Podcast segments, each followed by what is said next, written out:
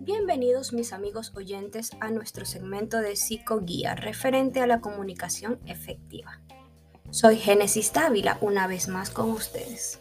Como todos sabemos que el comunicarnos es un arte, tenemos que tener presente cuán valioso es saber lo que decimos, cómo lo decimos y a esto se suma el refuerzo que le otorguemos al mensaje para que éste sea receptado por los demás de la manera en cómo deseemos llegar, ya que esto es la forma habitual de comunicarnos en nuestro diario vivir.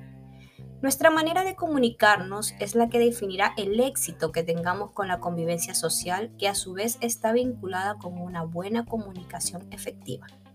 Cabe enfatizar que en muchos casos las propias barreras de comunicación somos nosotros, dado que impedimos o hacemos que una conversación sea deficiente en donde intervienen muchos factores. Entre ellos podemos mencionar el temor a ser juzgados o realmente no estamos aptos a que nos hagan daño. Podemos agregar que en ocasiones obstaculizamos una comunicación porque nos queremos hacer sentir como autoritarios, lo cual no aporta nada para ambas partes.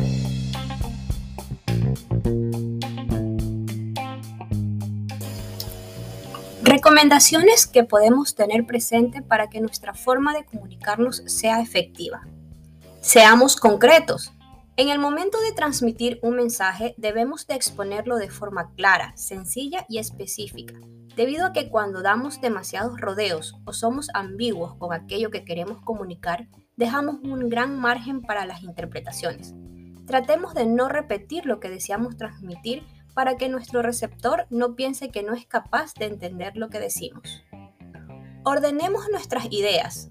Se recomienda mencionar cada asunto, no todos a la misma vez, porque si lo hacemos de esa forma generaremos confusiones y por ende no finalizaremos nunca conversación. Es por ello que muchas veces quedan interminables listas pendientes que enturbian la comunicación efectiva. Sepamos elegir el tiempo y el espacio. En muchas ocasiones tenemos mucho que decir y no nos damos cuenta que no es el lugar ni el momento adecuado para ello. Para esto es aconsejable practicar la empatía con los demás, por lo que si tenemos que hablar de situaciones complicadas, sería mejor realizarlo en privado, a diferencia de los agradecimientos que por lo general se hacen mención en público. Evitemos los términos absolutos, esta parte nos referimos a las frases típicas que siempre mencionamos en las conversaciones, como por ejemplo, tú siempre, por lo que mejor intentemos hacer uso de términos como con frecuencia, algunas veces, ya que tu interlocutor se sentirá mejor y así daremos pie a una pronta solución. Prestemos atención a la comunicación no verbal. Aquí destacamos lo importante que son nuestros gestos, el tono y el volumen del voz que empleemos, y por último, la postura corporal que tengamos durante un diálogo. De modo que todos estos factores deben de ser coherentes con lo que decimos. Consecuentemente, si estos gestos no tienen concordancia, el mensaje se volverá confuso y muchas veces inclusive puede llegar a ser contradictorio. Por esta razón es que constantemente recibimos feedback de la comunicación no verbal.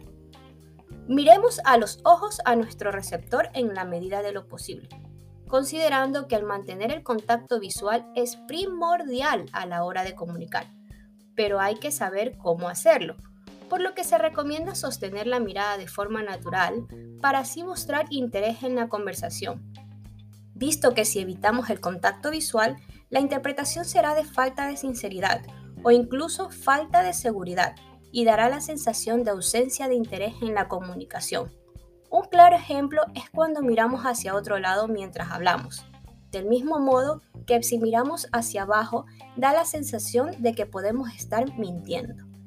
Respetemos los turnos, una parte que también es elemental, puesto que debemos respetar sin interrumpir a nuestro interlocutor de forma que cuando interrumpimos, además de asentar un acto de mala educación, la comunicación se vuelve desagradable, incómoda, lenta, todo deja de fluir. Y esto hace que no sea nada efectiva, puesto que es necesario esperar a que la persona termine de hablar para hacer nuestra aportación. No nos olvidemos del contexto.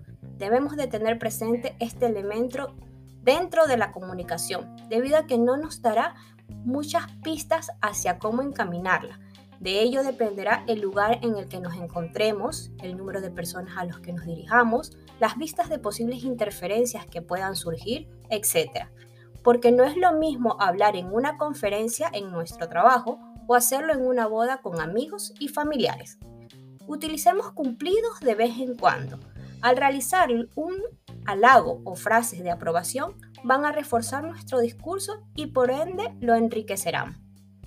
En definitiva, la comunicación efectiva es una habilidad que aprendemos, motivo por el que todo el tiempo estamos comunicando. Por esta razón es de suma importancia realizarlo de forma efectiva. Un claro ejemplo es de un buen plan de comunicación interna dentro de una compañía. Este puede hacer la diferencia entre tener un grave problema con la creación de conflictos en la misma o que la productividad se dispare y que el grupo desempeñe una labor a por todas en conjunto.